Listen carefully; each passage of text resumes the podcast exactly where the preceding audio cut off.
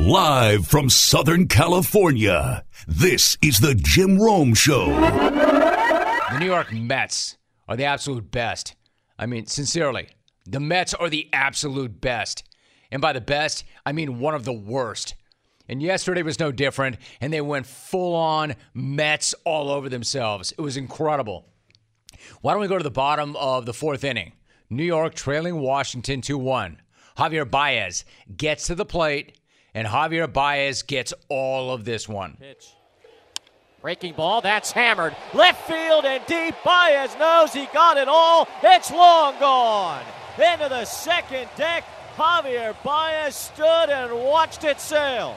The Mets reclaim the lead. It's three to two. So Baez absolutely murders that ball and then murder the celebration because he went double thumbs down when he crossed home plate. Jeffrey Leonard back in the day used to go one flap down, and there will, in my estimation, there will never be anything better than that. Shout out to Jeffrey for the single greatest home run trot in history. I'm on record with that. I love that. I've always loved that. I mean, given what he did with the single flap down, which was amazing, and doing it when he did it, years ago when that type of thing would net you 98 mph in the ear and probably would today still, Baez does the next best thing. It'll never be as good as one flap down, but two thumbs down is pretty damn good. I mean, hear me out. In and of itself, you know, was that the freshest celebration ever? No, no, definitely not. But it was pretty awesome when you consider why he did it, when you consider the context, when you realize he was not the only dude on that team who broke it out. All right? We'll get to why he did it in a minute, but I first want to point out that Francisco Lindor came to the plate in the bottom of the eighth, and then he did this. Lindor smacks one down the line toward the corner. That's a fair ball off the wall. Mazeika is in. Right behind him is Villar. It's a 2-1 double for Francisco Lindor. His right. So he hits one off the wall, a double, drives in a couple of runs, and then he hits everybody with the two thumbs down gesture. So what the hell is this all about? Why are Baez, Lindor, and others going thumbs down in games? I mean, these dudes must really hate the Nats. They must really hate Washington if they're roasting them with the double down thumb gesture. Every single chance, right? The only gesture more cold blooded than this would be the throat slash gesture. Even then, I don't know. I mean, that thumbs down is pretty savage, right? Pretty savage, right? Yeah, all right, maybe it's not. But hopefully, the explanation as to why they were doing it will be savage. And that part of it did not disappoint. Check out Baez explaining why he and they were going two thumbs down. Hey, Javier, what does the thumbs down celebration after a big hit mean? Just the booze that we get. You know, we like we're not we're not machines. We're gonna struggle. You know, we're gonna we're gonna we're gonna struggle seven times out of out, of ten and and you know, it just it just feels bad when when when we strike out. When I strike out and I get booed, you know, it doesn't really get to me. But like I want I want to let them know that when we success, we're gonna do the same thing to to know how to to let them know how how it feels. You know, because if we win together, then we we gotta lose together. You know, and and and the fans are really big part of it. So, um, in my case. They, they gotta be better, you know. I, I play for the fans and I love the fans, but you know if if they're gonna do that, they they just putting more pressures on the team, and and that's not that's not what we want. Oh hell yes! I don't even think you fully understand how awesome that is. That is absolutely tremendous. One of the best things I've ever heard. I mean, he starts off okay, right? This stuff about them not being machines. The fact that players are going to struggle seven times out of 10. I get that. I know that. We've all heard that before. It's a game of failure. It's true. They aren't machines. They are human. Hitting a baseball probably is the single hardest thing to do in all sports. And not being able to do so will jack with your mind and your mojo and your confidence. And then nobody wants to get booed by your own fans when you're out there busting your ass, doing everything you can to get it turned around. All right, Javi, I get it. I get it. Sort of. Not really. Because then it takes this unbelievable turn. In fact, one of the best turns ever. He goes from saying, Look, man, we're just human. We hurt like you too. To, hey, yo, if you bags in the stands are going to boo us, we're going to boo you right back when we do run into one. I got to be honest, I did not see that coming. That's like some sort of sixth sense reveal right there. Like, bam! That was so great. I've never seen anything like that before. Who does that? What player boos their own fans after something good happens? An all time heel turn. These guys managed to take a rare win yesterday and turn it into the ultimate loss. And by the way, I love it. Just like I love this line quote, in my case, they got to be better. In my case, they, they got to be better. He's calling the fans out. He's saying the fans have to be better. The fans. It's an incredible line. I always love hearing or telling someone, do better, do better. It's like, it's so it's such a good roast and it's so real. Like, do better. But nothing is better than the member of an incredibly underachieving team telling their paying fans that they're the ones who need to do better. Not we need to do better because we are chronic underachievers not earning our paychecks. Not we need to be better players, they need to be better fans. That's what's going on here. And man, that is awesome. Hell yes. Get me a chisel. Carve that thing into granite, post that above the clubhouse door where they can see it every single day, and maybe smack it on the way out onto the field. In fact, my man, you deserve a statue outside the stadium for trying to go with something like that. You do and say one of the best things ever, you get your own statue. That's how that works. You know, like, it's not my fault we suck, it's yours. Yeah, I'm barely hitting better than 200. But you guys better be better. You guys got to be better. I'm not the problem here. You are. You need to step up, paying fans, because right now you're choking, you're embarrassing yourselves, and I'm calling you out. Do better. he also had this to say when he said that the booing is to let them know that, that when we when we don't get success, we're gonna get booed. So we they're gonna get booed when when we, when we success. Oh, hell yes. Like, you're going to boo us when we don't have success. So when we do have success, we're going to boo your ass. Know what I'd like to do with that, man, if I could? I, I literally would love to take that, print it out, shred it, go overseas, spin it with my blood, and then inject it into my system. Because that bleep's incredible. I'd feel no pain. Dude is like, let me tell you how it really is. Let me tell you how we'll be doing things around here going forward. I'm here to teach all of you a lesson about how you need to be better, how to be good fans. Yeah, Javi, great idea. I'm sure that's going to go over really well in New York. Really well. I, I'm a native Californian. We know this. What do I really know about you New Yorkers? But I know enough to know this. I know that ain't going to play.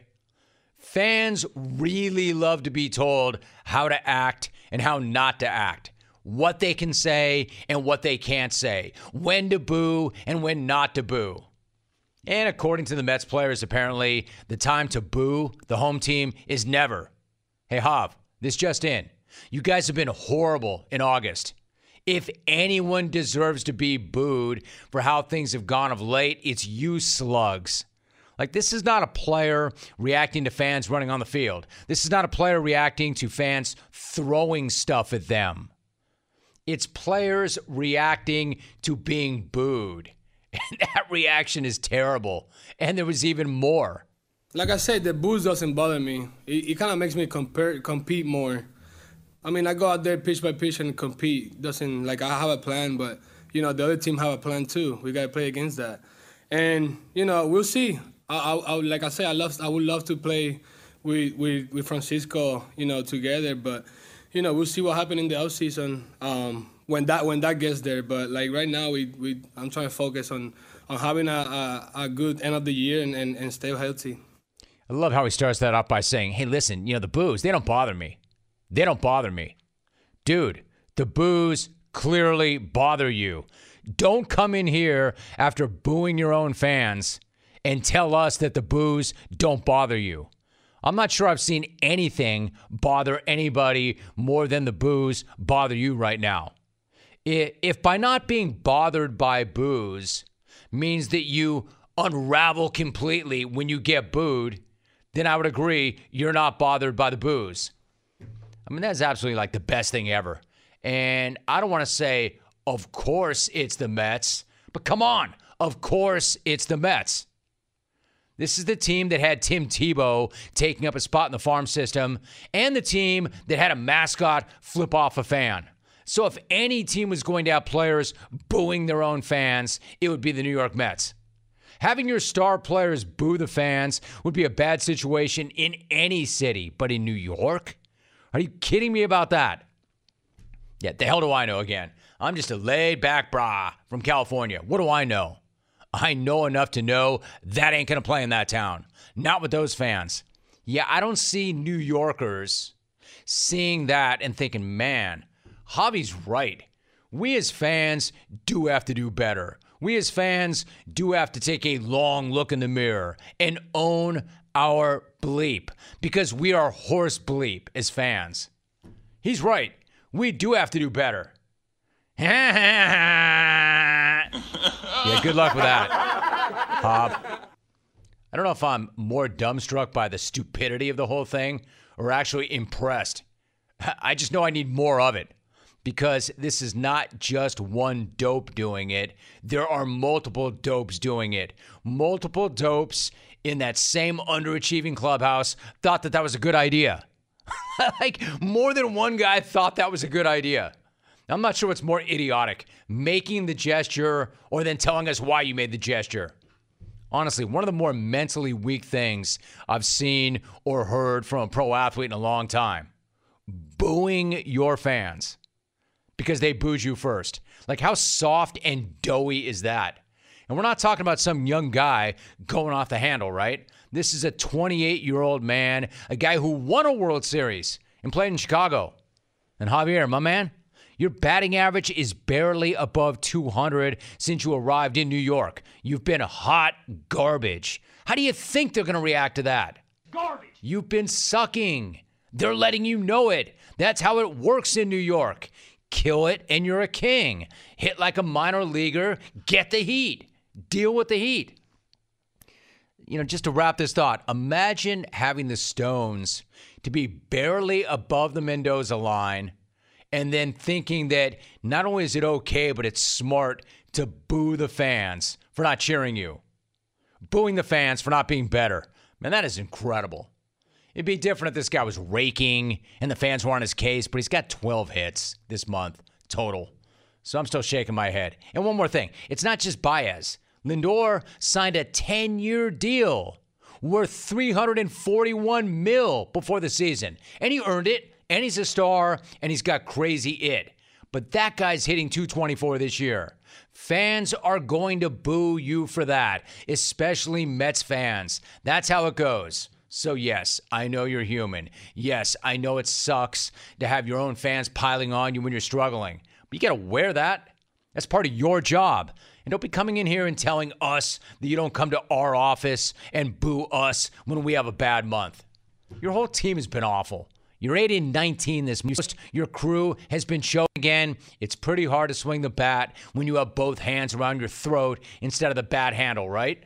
We are joined by Tom Curran. Tom, it's great to have you back. How are you? Romy, I've missed you. You too, dude. How you feeling? How are things, Tom? Everything's great. I just took a nice little 45 minute walk. Don't like to run. Okay, don't need that. We'll do the running on the basketball court. We just took a nice walk. Man, you got to great. Yeah, I love that. You got to get out and move. That's the thing. Good for you. All right. So before we get into this uh, discussion, Tom, about the Pats and who they're going to start a quarterback in Week One, what did you make of how Cam Newton and Mac Jones showed up last night against the Giants? What's fascinating to me is the workload. And Cam was only out there for five throws in two series, and he was only out there for nine throws in two series the week before. Additionally, we know that Cam missed time because of the COVID protocols this week. So when we're looking at that, Jim, that doesn't look to me like the workload of a guy who the team is preparing to start. So that really sticks out like a sore thumb, and it is an aberration compared to what the Patriots would normally do with a quarterback competition. They have a guy, and I'm going on here, but they have a guy who came late last year, didn't have much of an off season, missed a week, and then he only threw the ball five times Sunday night. It was weird. So, first of all, dude, go on all you want. Take your time developing any of this. I've got time on my hands for sure. What about the fact, Tom, that he missed those five days? How significant do you think that is that he missed five days due to that, quote, misunderstanding about COVID protocol? It's significant on a couple of fronts. One, it just underscores how tenuous any unvaccinated player's availability is. It's the equivalent of being a person who's runs the risk of stepping on a bar of soap every single day they get up and go in there and take a test. If Cam goes in on a Sunday morning and gets his bioreference test at Gillette Stadium, and 30 minutes later they say, you're positive, you got to get out of the building, party's over. Or if he's got a close contact among another unvaccinated player, or a guy who even has a breakthrough and did get vaccinated, he's out, he's done, he's got to leave. So that to me is a big highlighting of the difficulty of relying on an unvaccinated quarterback. Additionally, it opened the door for Mac Jones to have what I thought was one of the best practices I've seen here. He was 35 for 40 on a Wednesday practice and went two and a half hours in 90 degree heat, and he was dialed in. He didn't have that COVID protocol violation. There was no opportunity for Mac to show out like that. Tom Curran, my guest, I agree with you wholeheartedly. Here's one thing I want to ask you. Like, it's one thing to make that personal choice not to get vaccinated. We can get into whether or not we agree or disagree with that. However, if that is your choice, you want to make damn sure that you understand all the protocol. So, how do you explain the misunderstanding? I mean, from the outside, it seems like that's preventable. So, how did that happen? My best theory in that the Patriots have been as locked down as they've ever been, especially in things related to COVID, is that Cam felt that he would be able to get a test kind of anywhere. It didn't have to be a bioreference test at the stadium, and it does matter. It's a, it's a more intensive test that looks for antibodies in a different fashion, and the league puts it out there that that bioreference test has to be had. So I think the Cam thought, well, if I go and I'm not back to Gillette to get it, I can just get it somewhere. I can't imagine the Patriots said, "Yeah, you're cool with that." So my guess is he probably didn't ask; he just did it, and as a result, there you are. Right. That's exactly how Which it sounds to me. help your argument to be, you know, extremely dependable and on your details. Exactly, especially if you were that guy in that position on a one-year deal, competing for a job, or if you're anybody at all in that league. So, Tom Curran joining us. You mentioned how impressed you were with Mac Jones. One of the questions about him at Alabama was the fact that he was surrounded by stars. So, was he just a game manager, or is there something that sets him apart? Is there something that makes him special? From what you've seen of him, is there something special about him? And if so, how would you describe it? Yes, it is a level of assuredness that he gets the information and doesn't second guess it. Like, you know, when you were in geometry or algebra or something, you had to finally go, oh, yeah, oh, no, no, now I got it, I got it. I've seen it for the 12th time. He gets it the first time. And Brian Hoyer, who's been in the league for 12 years, said this the other day. He was talking to Mac Jones, and he said, you look at him, and he's not really reacting to something. You say, you get that? He goes, yeah, yeah, I get it. And Hoyer's like, okay, sure, you get it. And then, sure enough, he goes out and performs that way. So I don't know if it was the Sarkisian, Saban, Daboll influence on him. And of course, you look at Brian Daboll, what he's done with Josh Allen and Josh McDaniels now. And this kid has the aptitude to master things and be confident that what he's looking at is real. That to me is why his floor is so high. I don't think he throws it with great NFL velocity. And the guys aren't as open here as they were there. And he does have a frame that's going to need some more meat on it but he's not going to kill you with decisions that are make, going to make you say, "My God, what was he thinking?" Tom Curran talking all things Patriots with us. All right, so this morning you asked Belichick if there was any advantage to not naming a starter for a while. What did you make of his response?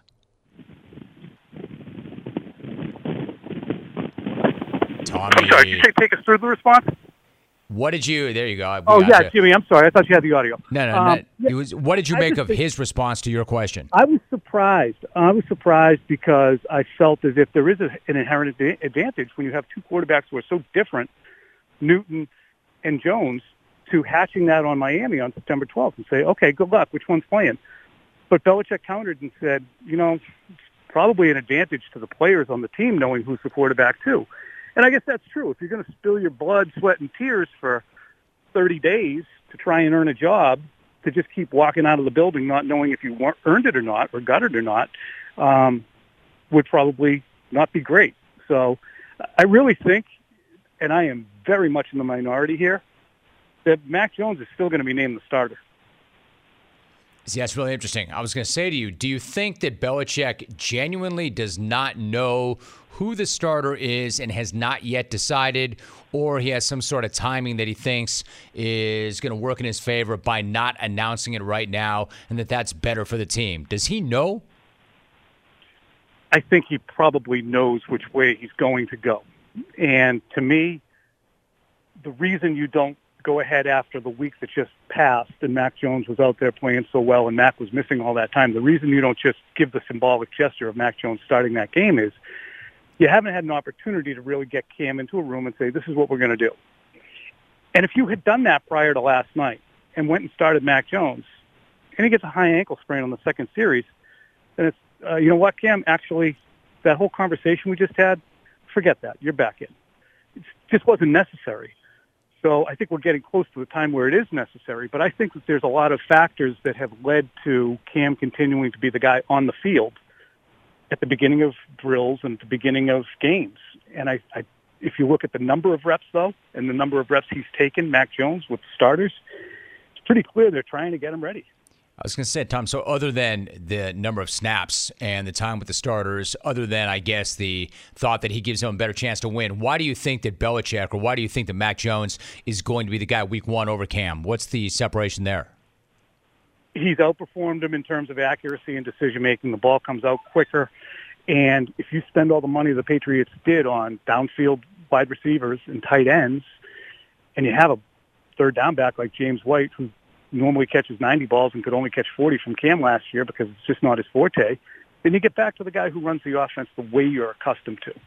And it's certainly going to be Mac Jones. The only things that argue for Cam right now are the symbolic. He's been out there at the beginning of these games and reps. And Bill having said, well, he's our starter. But in every instance he said that, Jim, he also quickly added a for now caveat to it. So I, I really think it's it's fascinating to watch this play out, though. It is absolutely fascinating. I can't wait to see how that plays out. So before I let you go, nationally the big story is how that plays out with the quarterback situation. But then there's Stephon Gilmore. Where do things stand with him? I think he's going to sit there until the opener or the opening week, and then his quad is going to magically heal. Belichick has given him outstanding cover into not making it sound like it's a hold-in keeps talking about the quad injury. Meanwhile, Stephon Gilmore reportedly was running fine at the end of June. On July 8th, when he talked to Josina Anderson, he said he was good to start training camp if it came to that. And now it's August 30th. So he has long since probably recovered to the point where he could be on the field. But Belichick has provided him cover, so it didn't turn into a big pissing contest.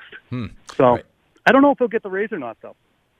All right, so you and I, really quickly, have not talked since Super Bowl. If you were to give Tom Bill Belichick some truth serum, how do you think he was feeling as Tom Brady won a Super Bowl in his first season away from the Pats? This is about the last thing I needed to see now. Right? it's about, that yeah, would no probably kidding. be him. It's about the, oh, Jesus. But think about this, Jim. if they don't start Cam Newton, I just wrote this, so they ushered Tom Brady to the, to the door. He goes down there because they felt that Jimmy Garoppolo was a better replacement and, and all that. So Garoppolo is getting phased out in San Francisco. Meanwhile, Brady gets ushered to the door, and he throws 40 touchdowns, 4,600 yards, and wins the Super Bowl. And the Patriots are running around with Cam Newton. I mean, so whatever decision gets made, there is a little bit of compromise. I, Belichick's been compromised in his quarterback decision making over the last five years, certainly. I wonder about this, Tom. Like, for instance, like what's the vibe like around the team these days without Brady? Does it feel like a different team and a different culture, or is it still the Patriot way and they just roll on with the Patriot way? It is very much the Patriot way. It's almost a reboot. I think guys are adopting it and falling in line. Um, and there is not, I mean, and that's the thing is, the specter of Tom over the team and the feeling that there was a tug of war and some dysfunction going on could be a distraction and was a little bit of a distraction. at times, even with all the success toward the end in the Super Bowl in 2018. These guys are all pulling their oars in the same direction, Cam Newton included so far, and certainly Mac Jones. So I think that they're in a better headspace than they were at the end of 2019 by a lot. So, bottom line is, you've been great with your time, but let me ask you before I let you go. Last year was so weird in so many ways. You had COVID, you had players opting out, they finished below 500 and more. Knowing all of that, what kind of a Patriots team are you expecting this year? Does it feel like that team is going to go back to the postseason after last year's absence? Absolutely, because when you look at the guys that they had, especially offensively, it was like going into a knife fight with a you know squirt gun. And they've added tight ends, they've added wide receivers. Cam Newton, even if you go with him, is probably 30% better than he was. Um, they have all the offensive linemen back and healthy. You've got Hightower back. You've got Uche, who's a terrific player. You've added Matt Judon this is just rolling out of bed should be an 11 win team, Jim. He is a Patriots insider for NBC Sports Boston. Unbelievable at what he does. Longtime friend of the program, too. Tom Curran. Man, so good to hear your voice, Tom. Great to have you back. Appreciate you, and All thank right, you so Jim. much. Too long. It's been too long. So we're here. That does not mean, though, that the final exhibition games were meaningless. Hell no. There are some really good things that happened this past weekend. Some really good things, some really awesome things, some pretty awful things, and some things that were just weird. In other words, a pretty good weekend for the preseason. Since I'm all about the awesome, why don't we start right there? The awesome, incredibly, is a penalty. And I'm not talking about like a penalty in a high stakes game where a player gets decapitated and there's a non call. Not that kind of penalty. I'm talking about, and not just, you know, a delay of game penalty, the most boring penalty of all, but actually, that is what I'm talking about. And I'm talking about that because it happened in an exhibition game and because it happened in Buffalo. If there's a delay of game call in an exhibition game in Buffalo, then that's awesome. If you don't believe me, check this. Third and goal. Fans making noise here at Highmark Stadium. Love demanding a play clock runs out and a delay of game against Green Bay. Love was trying to scream and stomp his foot and give the nonverbal signal as well as scream, and he just can't hear. Hey, Bills Mafia, if you need them. Listen, if you can't respect that or even have that fire you up, I'm not sure what will. We're talking about the Bills Maf- Mafia screaming their lungs out during an exhibition game. Jordan Love under center, not even Aaron Rodgers, jacking with the opposition and causing a delay of game penalty in an exhibition. That's pretty amazing. This is why you can split the NFL fans into two separate groups Bills Mafia and then everybody else. Only that crew would force a delay of game penalty in the second quarter of a meaningless exhibition game. That place sounded like Arrowhead in a January playoff game, except it was an August exhibition game, and they're still bringing that same noise, that same pain. I'm surprised sex toys weren't flying on the field. Got to respect that. Much respect, Bills Mafia. A delay of game call in the second quarter of an exhibition game. Then you've got Jacksonville. How about this from Trevor Lawrence, an absolute dime? Lawrence going deep down the sideline. And inside the 25 yard line. Great job of saving room on the sideline for that young quarterback, Trevor Lawrence, right here.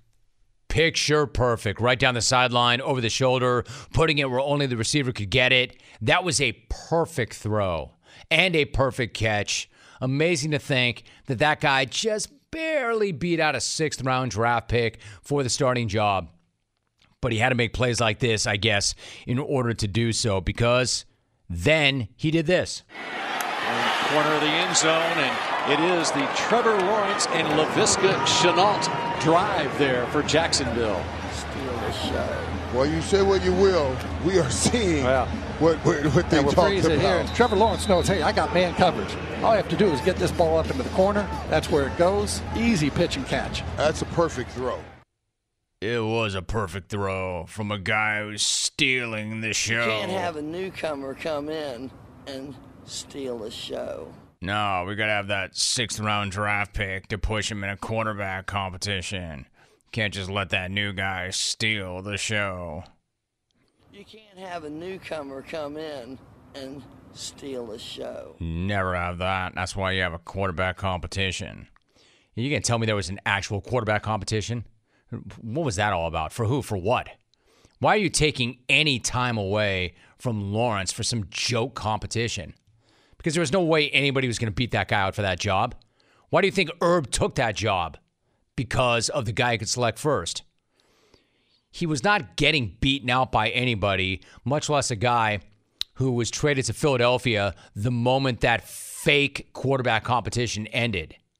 Yeah, and don't tell me that Lawrence only looked that good against the Cowboys because Gardner Minshew pushed him. That's not the case at all. He looked that good because he is that good. The Jags just need to make sure they keep this guy right and not screw him up and make him waste his time beating out guys in fake quarterback competitions. I've actually got some positive things to say about Gardner that I'll try and get to later on.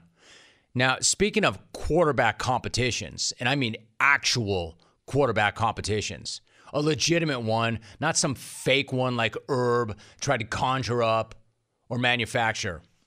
Yesterday, we got to look at what the 49ers offense might actually look like. And if there is a quarterback competition, but maybe you don't actually pick one, but you use both. And it looked pretty damn good. You see, for a while now, Kyle Shanahan has been saying that he will use both Jimmy G and Trey Lance. And if you were wondering what that might look like, it looks like Jimmy G starting the Niners' first possession and then Lance coming in for a little read handoff. Trey Lance jumps in and he does hand off to Mostert. Mostert gets the edge. You got speed going right and you got speed going left. What do you do? You truck dudes. I saw that and uh, I was like that. Jack Nicholson reaction shot, you know, where he's nodding slowly and enthusiastically. That was actually pretty cool. That's different. That shakes things up. That's pretty scary if you're a defense. And then Jimmy G comes back into the game, and then he goes out after that. But then he was in the game on third and goal from the one, which means that if he's in on third and goal from the one, he's going to pass the ball, right? Wrong. They're going to roll Garoppolo. Hoke at the fullback. Jimmy will dive. Goes head first. He's got the touchdown. After all that, it's Garoppolo who runs it in as the quarterback. Yeah, I, I'm. I don't know about that. Like, like Kyle is an absolute genius. But I think we could probably debate whether or not it's a great idea for a quarterback with a history of injury to be diving and putting his head down for a meaningless touchdown in a meaningless exhibition game. And pretty aggressively at that. But you can't debate whether or not this two quarterback system is cool because it is. You know that whole thing about if you have two quarterbacks, you really don't have one? Not in this case. N- not when it results in TDs like this from Lance himself. Hurd goes in motion. It's going to be Trey Lance, so we'll go into the end zone. Touchdown! So, in terms of this two quarterback system and whether or not it might actually be that, on the first drive, Jimmy had five plays, Trey had five. On the second TD drive, Jimmy had nine, Trey had five. I mean, I can't lie. Like, I like this bleep. Normally it does not work, but if anybody can make it work, it's Kyle Shanahan, son of the lobster. These guys are brilliant. Now, I know that yesterday was probably more about the mechanics of the subbing and the ironing out the kinks, and you probably are only going to use something like that in spot situations. However, it was cool to see. And that's not just me. Even the guys who were a part of it thought that it was cool to see. Raheem Mostert said, quote, It catches you off guard because I'm used to having Jimmy in there the entire time. So then when Trey comes in, it's just like, oh, here comes Trey. What are you doing in here, five? But it's cool. It's definitely unique. And it's honestly fun. End of quote. So if that's his reaction, what do you think opposing defenses are going to think? I bet they're not going to think it's cool. I'm not sure it's sustainable. I'm not sure how that looks and plays out over the course of a 17 game season. But I love the way they're looking at it. I love the way they're trying to make use of it. And I want to see how it plays out over 17 games. And yesterday was not just about those two guys. The defense got in on the act as well. Second and 10. Peterman going to pump, go down the middle. That ball is intercepted by Ha Ha. is he going to take it to the end zone? Ha Ha. Clinton Dix will get tripped out. Too much. Ha ha. Clinton Dix. It goes without saying he's on the list. One of the all time greatest names ever. But fact is, he's still getting it done. He's still making plays and still inspiring weird reactions from the announcers like, ah! My ha ha!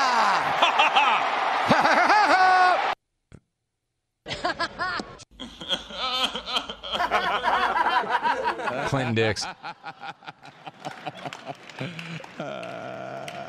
I love it when this guy makes plays because it elicits reaction like this. My ha ha! Let's go to Seattle. Marcus in Seattle. What's going on, Marcus? How are you? Romero, man, I'm feeling good. Long time no talk to. How are you? Good, dude. Good. What's up?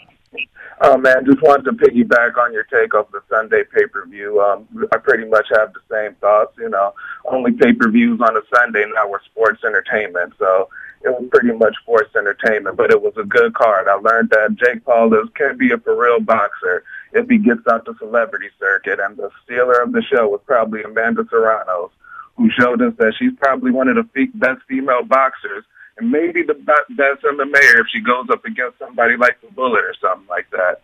But overall, good card, lackluster fights. But that's all I got. War, Jungle Tourette's, and War, Jungle Addiction. I'm out. All right, my man. That's interesting. So he said that he did throw down for it and thought that it was a good fight card and was not that unhappy. Listen, in terms of Jake Paul, and again, I did throw down for that. I'm not one of those guys who's going to sit back here and be all old school, OG, old man, and say, get the hell off my lawn. Like, I understand what's going on here. All right. This is not the way it used to be. It wasn't like it's just boxing and boxing rules. And then all of a sudden, MMA shows up and Dana White and the UFC take over. And then that's what that is. And that's still a dominant thing. That's still a thing. One of the biggest things in the world. So I'm not the guy to rush up in here and say, man, this is garbage. YouTube, fools, what a de- debacle and a circus sideshow. Man, people like it. It's a show. This is the world we live in. So that's fine. So I'm watching it. And the fact of the matter is, Jake Paul and his team have been honestly brilliant in the way they built this thing out. Literally brilliant. You take a YouTuber, a content creator, who never really has boxed before, and all of a sudden he goes in the gym and he's got some ability, some athleticism, some size, and they start having him fight. And not just fight, it's content, right? It's not it's not so much a fight as it is content creation. He's creating content and buzz, and he's talking junk, and they're hand-picking opponents who seem credible on paper, but really aren't because that's not where they live and that's not what they do. And then he knocks one out and he's a former NBAer. And then all of a sudden, people are starting to look at him like, what's going on here? And then he picks another MMAer or an MMAer in Ben Askren, which is brilliant, brilliant, because Ben's a really good name, but Ben is not a real good striker. In fact, the next punch, and I love Ben Askren, I love this guy, but the next punch he throws might be the first. So they find a guy who is retired, coming off hip replacement surgery, and really doesn't look like he's been in the gym at all. And they whack him out. And then the credibility factor just keeps going up. Then they find Tyron Woodley. And they're like, all right, then this guy is the real deal. This guy, one time, was thought to be the very best and one of the best to ever do it. But again, at closer look, what do we have? We got a 39 year old guy who has lost his last four fights. I mean, these guys are really smart in the way they do this. Oh, and another thing did you see the fight? Like, Paul's twice this guy's size. They may have had a catch weight at 190, but like twice his size. So Woodley's credible. Woodley shows up and looks the part, but Woodley is another guy who is a wrestler. A wrestler. So they're really smart in how they build this thing out. He's a wrestler, he's smaller, and he made Paul work for eight rounds. So the one positive about Jake Paul in that situation is he didn't blow this guy out. So he had to show a little grit, had to show a little heart, had to show that he could fight longer than a round or two, and he did do that. But did not look spectacular doing it, did not blow this guy out, did enough to win. And, did win the, the fight going away. Like the one judge who awarded that fight to Woodley is either blind, deaf, dumb, or blind. I mean, that, that's utterly ridiculous. Woodley won one round, literally. So, where does this leave Jake Paul? Afterwards, he was in the ring and shouting out to his hometown of Cleveland and saying, I did this for you, Cleveland. And the city of Cleveland seemed pretty underwhelmed by the whole thing, honestly. Then he says, You know what? In terms of the question of what's next, what's next? He started to say things like, You know what? I'm a 24 year old guy. I've made some mistakes. I'm trying to figure out what's next. I haven't gone to the barber in a year and a half. I haven't gone to the dentist in a year and a half. I got to get my teeth fixed. I got to get my hair fixed. He sounded like a guy who needed a break. We'll see. I know this. The next fight is really critical to this guy and whether or not we keep paying attention. You got my attention. You're proficient. You're not embarrassing. It's not a freak show. I think the guy does work. I think the guy does care. But he's doing these things against guys who aren't boxers. If you want to be taken seriously as a boxer, you need to fight a boxer, a professional boxer. If that's not your intent, and your intent is like, you know, that's really not what this is. It's not even about boxing, it's about a show. It's about a spectacle. It's about pay per view. It's about creating content. It's about getting paid. If it's about all those things, fine. But understand, people will lose interest if you keep beating guys that aren't in your sport. You know, notice he's not asking any of these guys to take that fight to the ground. It's not MMA. He's taking MMAers who don't know how to box and he's boxing them, and it's smart. But now we need to see something else. What's the next thing? What's the next level? Who is the next fighter? You know, Fury, Tyson Fury's bro, fought on the same card and did not look good at all. That was supposed to be the next thing. No way you're going to sell me that. You know, and then the next thing also was, yeah, well, how about a rematch? We don't need to see that again. You don't need to run that back again. We just saw it. We just paid for it. It was super one sided. So, you know, on the one hand, I can't say that, yo, yo, that's my dude. I love that guy because I don't. But I can respect what they've built. I can respect the business. I can respect the model. But what's next? Show me something I haven't seen. Show me something else. And if you want to be taken seriously as a boxer, box a professional boxer, not another YouTuber and not a washed up MMAer and not a guy that's 39. And Woodley was fine. He was fine, but extremely frustrating. The same Tyron Woodley that we've seen in recent years, a guy who's in there and just not doing nearly enough, not nearly active enough. Could have done more, should have done more. Why he didn't do more, I have no idea. Yeah, granted, he was boxing for the first time. I get that. And the first round or two did not go well, but then he settled in. He was doing some damage. Just not enough work.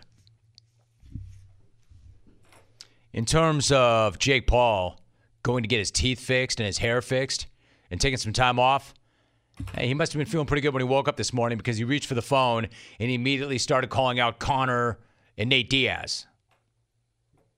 And I could see where Conor and Nate Diaz would want to do that, man. Easy money. Easy money. Nate's sort of interesting because Nate is a gangster, and I mean that in the best way. And Nate's a better boxer. So, did you watch it last night? Did you like what you saw last night? Are you still interested in this? Where do you come out? 1 800 636 8686. Where I come out is it was I. Zite. He showed me a little something by going eight rounds, showed some heart, showed some grit, but he was tired now. He was gassed out. Woodley could have and should have taken advantage of it. And I would imagine the MMA world that was looking for a guy to shut the YouTuber up was not real happy with Woodley. And no, we don't need to see that again. I don't need a rematch there. Then the other thing was Jake Paul said, Oh, you'll get your rematch as long as you get that tattoo. The loser of the fight had to get a tattoo of the other guy. So apparently they're not talking rematch until Woodley gets a tat that says, I love Jake Paul. given how much money he might make for a rematch, he probably would find that a cheap price to pay. Here's the other thing with these guys they're making more money doing this than they did in any MMA fight they ever had. So that makes you kind of question, like, well, how badly do you really want it? Like Ben Askren, and I, I'm not down on Ben for this, but I guarantee Ben came out of that fight no sooner than it was over. And not only was he not embarrassed, my man was probably laughing. Like, are you kidding me? I just made half a mil for that. Let's go right to crypto with it and turn that half a mil into a mil or a million and a half. Oh, I'm a meme? I don't care. I just got a half a mil. He is Michael Lombardi, and he joins us once again. Michael, it's great to have you back. Michael, how are you? I am great, Jim. Thank you. How are you? Good, good. It's great to have you, Michael. Thanks so much. So the preseason is over, and let me start right here. Given your experience in the front office, you know, there's been a lot made of what goes into the quarterback battle, deciding who the quarterback's going to be, and you've made the point that the leaders need to use quote second order thinking. For those who do not know, what is that, and how does that apply here? Well, second order thinking is when you make a decision you know, you, you just decide A or B. And second order thinking is once we decide what's the impact of our decision, let's work our way through the decision. And let's take Mac Jones and Cam Newton as an example. So if you, it's easy to say start Mac Jones, he looks better. But when you're thinking in second order thinking and you say, well, what happens if he struggles early part of the season, as most rookies tend to do at quarterback? What happens to his confidence? What happens if he gets hit too often? What happens if he doesn't play well? What happens if the team loses faith in him? How do I recover from that? I can go back to Cam, but does, does this really help Mac Jones? If I start Cam and gradually build into Mac Jones through the season through an organic process, there's no pressure on him. So what Belichick is always going to do when making a decision is process it through second order thinking. So he wants to see where he, this decision will lead him and what road it takes him. When he turned, when he turned and put Tom Brady in the game, there was no second order thinking because Drew Bledsoe got hurt. That's easy. It's an easy decision to make. But with, if this decision was based on Tom Brady's second year and Drew Bledsoe, we saw what happened we saw that Drew Bledsoe was the starter. So I think that's what second order thinking and how it applies. Michael Lombardi joining us. Really interesting. So would you make the same argument? And does that situation also apply to the deal in Chicago with Andy Dalton and Justin Fields, or is that a different situation? Well, I think it does apply in some sense. I mean, because look, let's face it, the Bears just signed Jason Peters to be the left tackle. At 39 years old, he can't stay healthy. So if they put Justin Fields back there, there's probably a good chance he's going to get hurt. He's going to get hit. He's going to lose some confidence. And so you're going to have to work around that. Now, the, the, the converse effect of that, Jim, is let's put an offense in that kind of can minimize the offensive line, right? So it can help our offensive line a little bit with a guy that can run. And I think where Nagy's making a real tactical mistake by not at least having open competition is the fact that his team, I don't think, is very good. I mean, last year, you know, their defense really struggled under under Chuck Pagano, they struggled. You know, we, we saw Khalil Mack take a giant step back, only had nine sacks, 12 quarterback pressures. I mean, uh, Akiem Hicks led the team in quarterback pressures. Robert Quinn never showed up from his from the signing with the Rams, so they had no pressure. They lose Kyle Fuller in, as as a cap casualty to Denver. Who's going to cover? Like, how good are the Bears? What are their strengths? Everybody everybody says defense, but nobody watched their defense last year. It wasn't a strength. It wasn't their best unit. It wasn't the same defense we were used to two years ago. So I think to me, if I were the Bears general manager, I would be urging Nagy, look, let's rebuild. Let's start the process now. Let's take the same approach that Jacksonville's taken, that, that, that the Jets are taking, and build a team around this young quarterback and see where we go. We're talking to Michael Lombardi. So, Michael, can you do that? I mean, obviously you can do that, but what happens when your coach and GM are on the hot seat and feeling pressure? Are they going to be motivated to do that, even if it is the right thing? Well, I mean, look, Andy Dalton's going to get you fired, right? You're going to win four games. You're not going to play the young player, and there's going to be a new guy coming in. If you if you start coaching Justin Fields and you start seeing progress being made, then it's easy to say, well, why don't we just keep everybody and we're going to grow with this quarterback. You know, I, I think that's the fallacy of the false alternative. Like everybody thinks Dalton's there to save this job. I think Dalton's there to really get him fired.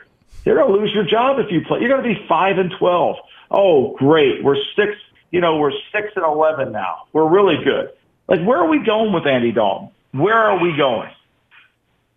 I, am not going to argue that point. Michael Lombardi joining us. It's well said, actually. So, Michael, what do you make of the situation with the 49ers and how Kyle Shanahan is using his quarterbacks? What do you make of what you've seen from Lance, and how do you think that whole thing plays out this year?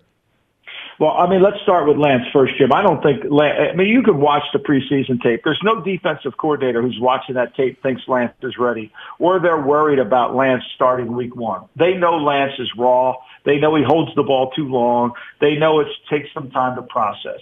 But what Kyle wants to do, what Kyle did this week three was to create an illusion. He wants the defensive coaches that he goes against to spend time preparing on a Trey Lance package. And what's the number one asset any coach has Monday through Saturday? Time. So if I spend 10, 20 minutes, 30 minutes, three hours preparing my team for a Trey Lance package that I may or may not see, I'm wasting time from the other things.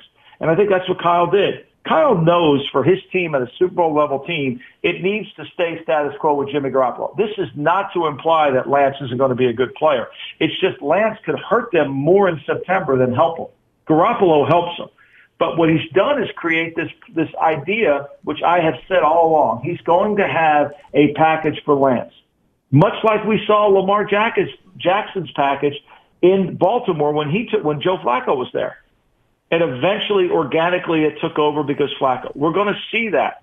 Now, how much we see Lance move and move the ball, play a little wildcat offense or do whatever, I think you're going to see more of that. Michael Lombardi is an NFL insider for The Athletic. He is co host of the GM Shuffle podcast. He is a three time Super Bowl winner, the co creator of The Daily Coach as well. Michael, what do you make of Cam Newton missing five days last week due to a misunderstanding of COVID protocol? Well, I think he, he took the, he didn't go to an authorized test dealer. I think that's the problem. I mean, he understood the rules. He didn't violate team rules. I think he went to someone that thought that he thought that he felt was an authorized test taker, and they weren't. So that put him in the program. Look, I think the rules are great. I don't think I, I think the rules are wonderful. I think the NFL is protecting their business. And if you don't follow the rules or understand the rules to the letter of the law, they're going to affect you. We see it today. Carson Palmer, he goes on the COVID list, right? I mean, the, no, if you don't want to get a shot and you don't want to get vaccinated, you better make damn sure you understand the rules and you adhere to the rules. Carson Wentz, right? Yeah, Carson Wentz. I'm sorry. Yeah, no. So I was going to ask you about that. Carson Wentz, he did go on the COVID 19 list earlier today, Michael. So from a front office standpoint, what do you, and you kind of just did answer this, but what do you think front offices think of players who are choosing to not get vaccinated? I think they make, it, they make it very hard on us. It makes it hard on them because you don't know. You don't know. I mean, you don't know if the guy's going to do something that could jeopardize his team. And it, and we know this this this this this problem, COVID, is, is a killer. We understand it. And no one can figure out how it spreads, why it spreads. Do we wear masks? We don't wear masks. You know, this is, there's no recipe. Everybody, there's no recipe. We just know that it's deadly. And we know we have a vaccine that prevents it. That doesn't prevent you from getting it. It prevents you perhaps from dying, which is ultimately the most important. So, you know, I, I think it's frustrating for teams, especially with players that won't give you an answer why they don't want to take it. You know, what's the information? What's the data point that you're using to not get vaccinated? You know, it, it, the FDA just approved the Pfizer shot. Okay, so that, let's, is that going to help you make a better decision? But I think it's very challenging, Jim. I think it's the rules. Look, the NFL owners, there's 32 of them, plus the players are part of it. Their business took a huge hit last year. The players felt it. The salary cap went down. They're not going to do that any longer. They're going to protect their business. We're talking to Michael Lombardi. So, Michael, let me ask you really quickly. I, you don't want to read too much in training camp, but I'm really curious, and I agree with what you just said, by the way, wholeheartedly. You don't want to look too much in a training camp, but I'm curious what you think about the New York Giants. Does it feel like a team that's about to turn it around? And do you feel like Daniel Jones is a potential franchise quarterback? You know, Jim, I live near Atlantic City, New Jersey, and the sports book over here in Atlantic City, New Jersey has huge liability from Giant fans who think they're going to win the Super Bowl. I think the Giants are a bad team. The last 10 years, Jim, their record over the last 10 years ranks 26th in the NFL. Their record over the last five years is 28th overall. This has not been a model franchise. Now, I know they got two Super Bowl wins over the Patriots, and I'm not saying this as an ex expatriate bitter employee that they beat us twice. I'm saying this on what I'm seeing. Daniel Jones struggles. I mean, just watch him yesterday. He doesn't play fast. He doesn't play fast. Their offensive line has been a disaster. Starting with their first round pick, Andrew Thomas. Today they traded for Billy Price, a former first round pick of the Cincinnati Bengals, who hasn't been able to start for them. If you have, if you're a bad line and you can't start for a bad line, you must not be very good. So there's a real issue here. And the Giants, people have gotten this illusion that they were playing well last year. Their offense is generic. It's Norv Turner's offense from 2004. It's as bland as can be. Daniel Jones plays slow. He, they can't protect him. They struggle when the game speeds up, and they've got to rely on a defense that I think has liability. You know, I think, you know, Bradberry's a really good corner. They overpaid. They, they literally could have traded a seventh round pick for Dory Jackson. Instead, they went out and signed them for 21 million. I think the Giants are like a lot of teams. They live in the past, and they haven't been able to embrace the future, and I think it's going to cost them. I like that. He's an NFL insider for The Athletic, co host of the GM Shuffle podcast. He is an author. He has three Super Bowl rings to his name. He is co creator of The Daily Coach. He is Michael Lombardi. Sharp as always. Michael, really appreciate you. Thank you so much. Great job. Thanks, Jim. Appreciate you having me. I try to ignore it altogether. But if I did, I wouldn't be doing my job. So why don't you and I have a little conversation? Like, how y'all doing? How's your Monday? How was your Sunday? How was your Saturday? In fact, you don't have to tell me. I already know. I know you. I know what it's like. Illinois 30, you 22. Man, that's got to hurt. That's that is a big fat uh-oh. Uh-oh. Not the start you were hoping for. Not the start you were expecting. And just so we're clear, you know me. I shouldn't have to even say this. I'm not here to pile on. I'm not. I'm not here to hate. I love that state. I love that program. That state's always been amazing to me. I love it. One of our first appearances ever out of state was in Nebraska. It was incredible. I'm not here to pile on. Just like I'm not going to bring Bret Bielema on the program to dump a bunch of salt in your wounds. That's not what this is about. I'm here to help you out. I'm here to help you kind of get it out of your system. I want to hear from you. I want to hear from Lincoln. I want to hear from Omaha. Cedar Bluffs, Staplehurst, David City, McCool Junction, reaction. Council Bluffs. I'll never forget when somebody presented me with a key to the city of Council Bluffs when I went to Omaha. For whatever reason, when I first uh, made the announcement that I was going to Omaha, everybody there, and this is what used to go on on the show back in the day, when there were these border skirmishes, Omaha was killing Council Bluffs. I don't even remember why. So I get off the airplane and I'm kind of moving around, doing my thing, making an appearance here, making an appearance there. And this guy comes up to me and he says, in a very official manner, Rome, I want to present to you a key to the city of Council Bluffs. I'm like, this should be good. Homeboy breaks out this tiny piece of cardboard with one of those even tinier keys that are used to open up a lock on a suitcase, and he taped it onto the cardboard and wrote in handwriting on this little piece of cardboard key to the city of Council Bluffs. Why that was funny to me then and still today, I have no idea. So that's why I just shouted out to Council Bluffs. Like the football season has barely started, and Husker fan is already mired in depression. It's August and they're 0 1. They're sub 500 for the year. We're not even at Labor Day yet. And it's not just that they lost the season opener. All right, that's bad enough. It's how they looked in the process because they did not look good. Not Below good. not good. Below not good. Scott Frost said after the game, quote, "It looked like the same movie. I just got done telling the guys we can't have this season be the same movie because this game looked like the same movie today. It did, except it looked like like imagine the worst movie you've ever seen. And then imagine having to watch that movie on a loop over and over and over again. Like, give me a really crappy movie. What's an example of a really crappy movie? Space Jam 2. Sp- Space Jam 2. There's a crappy movie. There's a really, really crappy movie that should have never been made. Imagine having to endure that on an endless loop over and over and over again. That's what the opener was Space Jam 2. You know, Chile, Space Jam 2, Space Jam 2. You know, the, the same sort of crap that we've been exposed to, like a safety on a punt return.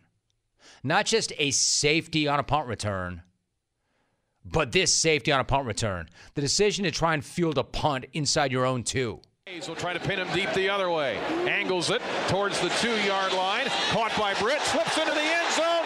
Then he lost the ball. It rolls out of bounds.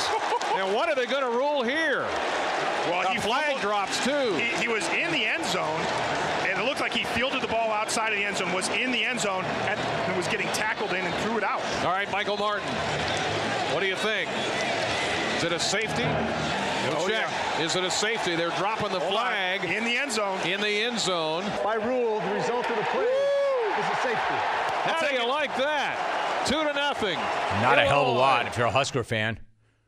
Learfield Sports with that call. Man, that's just a terrible decision. Like, what are you doing there? I've watched a lot of football in my life, and I've seen a lot of movies in my life. Oh, and speaking of seeing a lot of movies in my life, Space Jam 2 sucks. But I've watched a lot of football in my life. I've never seen that before.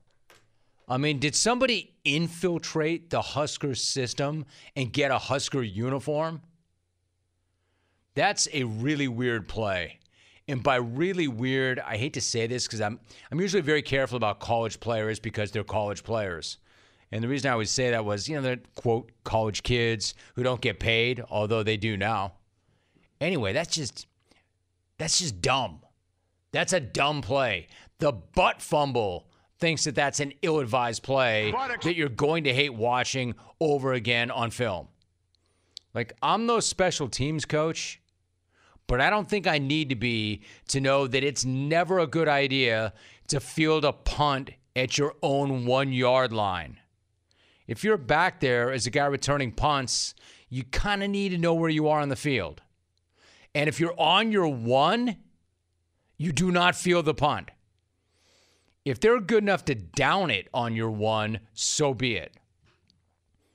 And I'm pretty sure, too, that if you're down right around the goal line, you don't want to slip backwards into your own end zone and then try to heave the ball out of the end zone. So then the only question on that play was did his knee touch down in the end zone before he threw the forward pass from the end zone? Running into the end zone and touching your knee down is a safety. We know this. Running into the end zone and trying to throw a forward pass is a safety.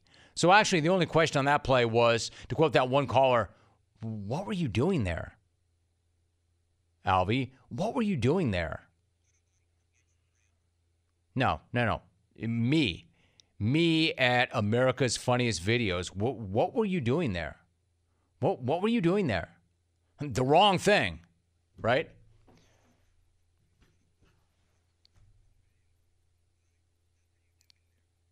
That's a great question. That's a great question.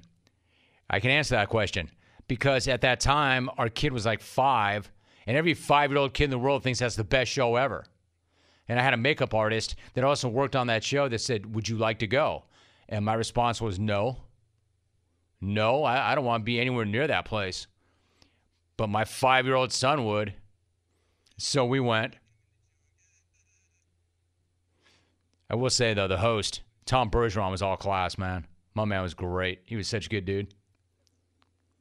Until they came and they started to interview the family, me, Jano, and Jake. What was what was I doing?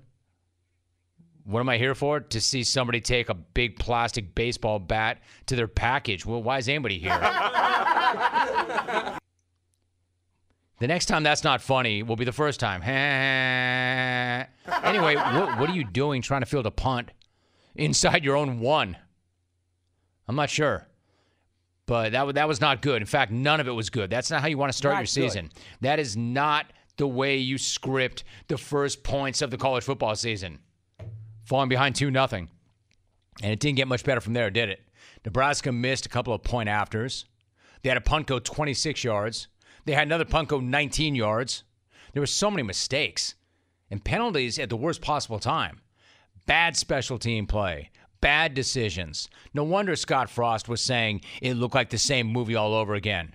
I mean, the worst thing about that safety isn't that it was a safety and that they just handed the opponent two points. It's that special teams have been a weakness. It's something the coaching staff reportedly spent a lot of time on. And then they go out there and they look worse than they've ever looked on special teams. Like that was an area that was addressed, that was a priority. Adrian Martinez sacked five times. The Huskers managed 54 yards on the ground from their backs. They actually got up 9 to 2 and then gave up 28 straight, including this. They got guys spread out everywhere. Here comes the rush on Martinez, and he oh, fumbles the oh! ball. It is loose, scooped up by the Illini, going to the end zone. Touchdown! Touchdown, Illinois! Fumble by Martinez. The Illini run it in for the score.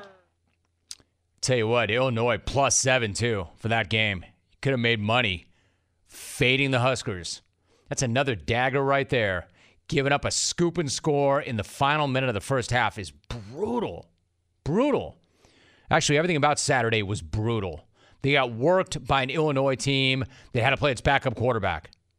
And again, Husker fan, because of the history I have with you and the show has with you, I'm not delighting in this at all. I'm not here to pile on. This show has long history of Nebraska. This show has great history of Nebraska. I freaking love Nebraska. I love outside sucks about Nebraska. One of my favorite heckles ever. They were heckling themselves. Outside sucks. Outside sucks. Those were the people inside the bar already in the dead of winter talking junk to their brethren on the outside, waiting to get in to see the show. And by the way, I have to say at that same time, they were mixing in CBS sucks, CBS sucks, because they had done a feature on the Huskers that was not complimentary. So maybe it's just bad luck. Maybe it's a thing where you win a close game or two and everything starts to turn. Maybe it all comes together. Man, you better hope so. Because if not, look the hell out. I'm not telling you anything you don't already know, Nebraska fans, but this is a dark, dark, dark time. How dark? My guy Scott Frost has got to go 15 and 1 just to catch Bill Callahan. That's how dark. Did anybody think when they hired him that he would have to go crazy just to run down Bill Callahan? Be as good as Bill Callahan? That you would take Bill Callahan? Bret Bielema is my guest. Bret, it is so good to have you back. Bret, how are you? I'm doing good, Jim. Thanks for having me on. Got to ask you, Coach. You and I spoke back in December after you were named head coach in Illinois. It was pretty clear to me that you were fired up about that job, fired up about the potential that came with the opportunity. It also seemed kind of personal to you, knowing all of that. What kind of emotions were you feeling right before the start of the game Saturday? Well, it's all those, you know, the, the anxious, uh, the anxiety, uh, the the appreciation, everything kind of rolled all up into one. But as a head coach, I, you just want to see your team have success, and um, they put in a lot of great preparation. Uh, Nebraska came in fired up as well. We had a couple key moments in the middle of the second quarter that swung a little momentum, and then uh, our guys ended up transferring the moment in the third and fourth quarter, which was huge. Bret Bielema, my guest, he had a key moment when Brandon Peters, your starting quarterback, goes down in the first quarter with an injury. I mean, given the hard times Bret the program has had and what these guys have been through, it might have been pretty easy for some of the guys to say, "Oh man, here we go again." But that's not what happened. What did you make of the way everybody responded? You know, um, I, I think as a head coach, you're always excited when you see your guys, you know, live in the moment, handle the things we've asked them to do during practice. Um, and, and you're exactly right. So BP, Brandon Peters, had been here. Um, you know, was recruited by the old staff. Was actually a, a Michigan transfer um, that uh, came in and been in Illinois a couple of years. Opted to come back for his his sixth, his, his super senior year. Uh, became the starter, and then uh, um, kind of a routine play, third down, gets uh, uh, driven into the ground and, and has a shoulder injury that I think we're going to get him back sooner than later. But the next man up, right, ends up being Art Sitkowski, and and uh, Art comes in and uh, does some things, rally the troops, throws a, throws at a pretty good clip, uh, runs the ball effectively, and more than anything, I saw our guys respond in a positive manner and and ended up getting the victory. Hey, Bret, what about Art? I mean, he comes in, he completes 12 of 15 for 124 yards, a couple of TDs, no picks. How impressed were you with the way he stepped up, the way he played? Well, it was it was awesome. He actually did throw one to the other guys, but it, it got called back because of a penalty. So, um, what I saw in that moment, he got uh, driven into the ground, drew a penalty flag, and a little taunting on top of it, and he literally jumped up. I think a lot of guys thought we were going to be calling in our next quarterback, right? But he he got all fired up, uh, and to see the O line, the tight ends, and the running backs react to him getting drilled, and the response was unbelievable. Um, and it kind of just gave me a good insight as a head coach. You think you know how they're going to respond, but when you saw that moment, that's what that's probably what got me more excited than anything the whole day. We're talking to Illinois head football coach Bret Bielema. I'm going to follow you up on that in one minute. I do want to ask you about how that game started in terms of the first points that went on the board. Kind of unusual. What was going through your mind as that safety resulted, the play played out, and that's how you got your first couple of points? Kind of an unusual play, right? It was. Uh, we have a punter, Blake Hayes, who um, I've seen him punt the ball 70 yards in the air. Just an extremely uh, strong, talented. Uh, he's an Australian punter that uh, really has all the punts. He can go punt long, short, left, right, in between. Um, and so we actually had a situation where the ball was on the 40. So we, we didn't we didn't sky it or pooch it. We actually let him uh, drill it, and and then I, I knew their returner where he was standing wasn't really well versed in how far he could punt it.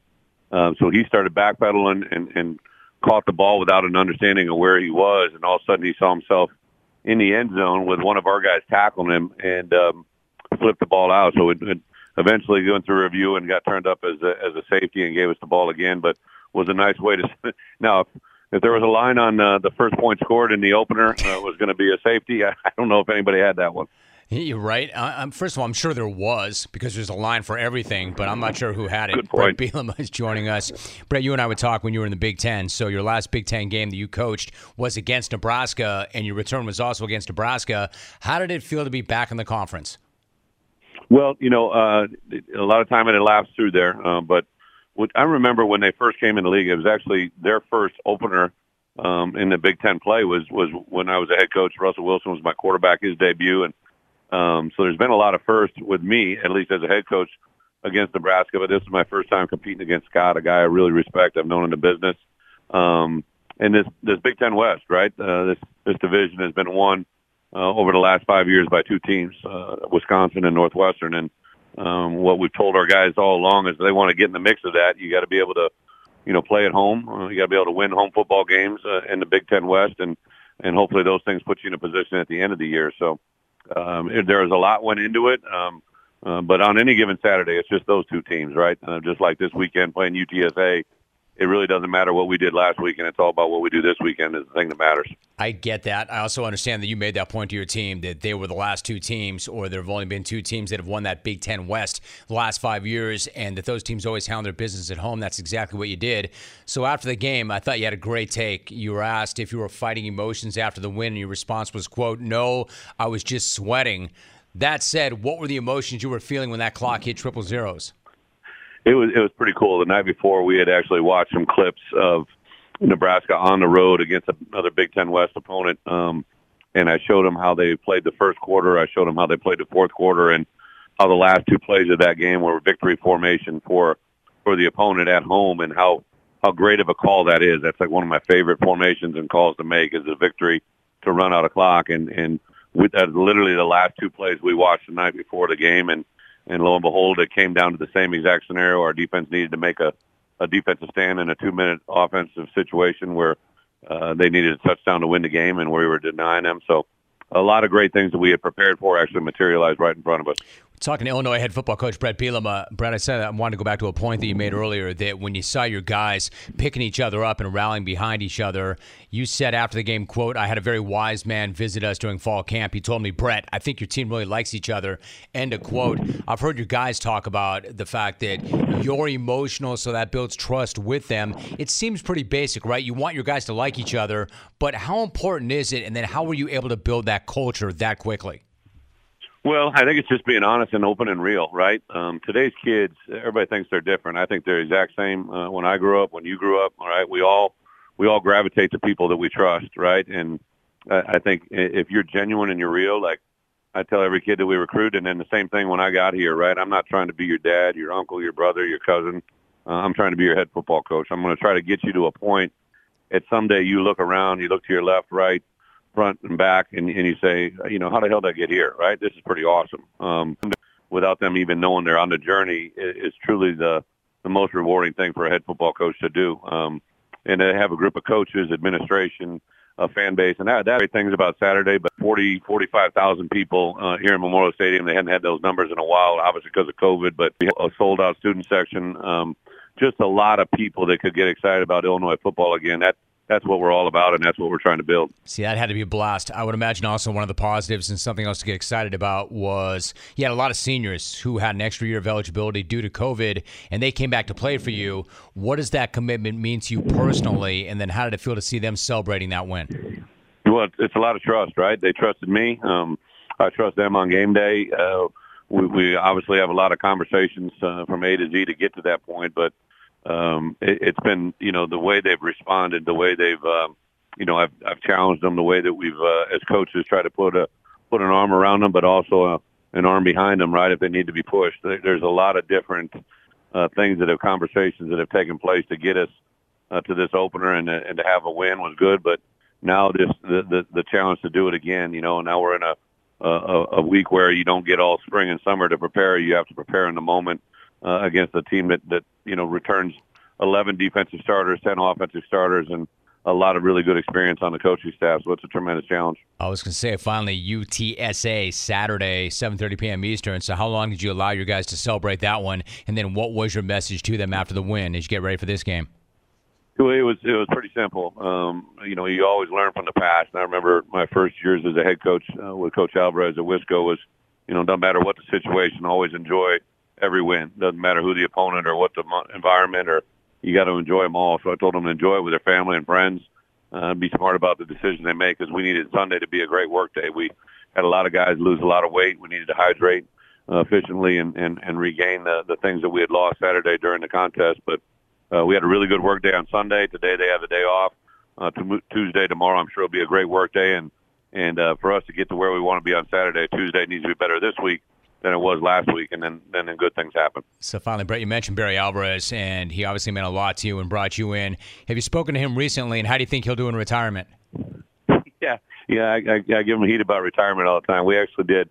We, uh, um, you know, have rekindled our relationship. Uh, he's a guy that I use as a as a mentor in many different ways. Um, uh, he's actually working for the uh, Big Ten Conference now as well. So he's a guy that I'll see on a new expanded role. And and um, uh, Uh, the thing that I think I've really enjoyed along the way is this game is big, right? But we all love the the game of college football, and it didn't matter where I've been or who I've been around. It's those mentors and those people of the past that you build relationships that last a lifetime. And same way, I'm thankful for our relationship. Right, the first time I got a chance to interview you to where we are today. A lot of things have changed, but the relationship has stayed the same, and I appreciate that. Bret, isn't that something? I, I, think that all the time myself, and I would not have when I was younger. When people would say to me, "You know, what's really important? Relationships. Relationships are a thing." And I'm like, "Yeah, no, yeah, no." But now that I am where I am, they are the thing. They're the main thing, and you want to keep the main thing the main thing. So yes, I agree with you, and I appreciate you very much, Bret. Great to have you back. Congrats on a big win, and I'm glad that you and I can have more conversations. And yes, I appreciate the relationship. Looking forward to it, man. Have a great day, ILL. Good night now!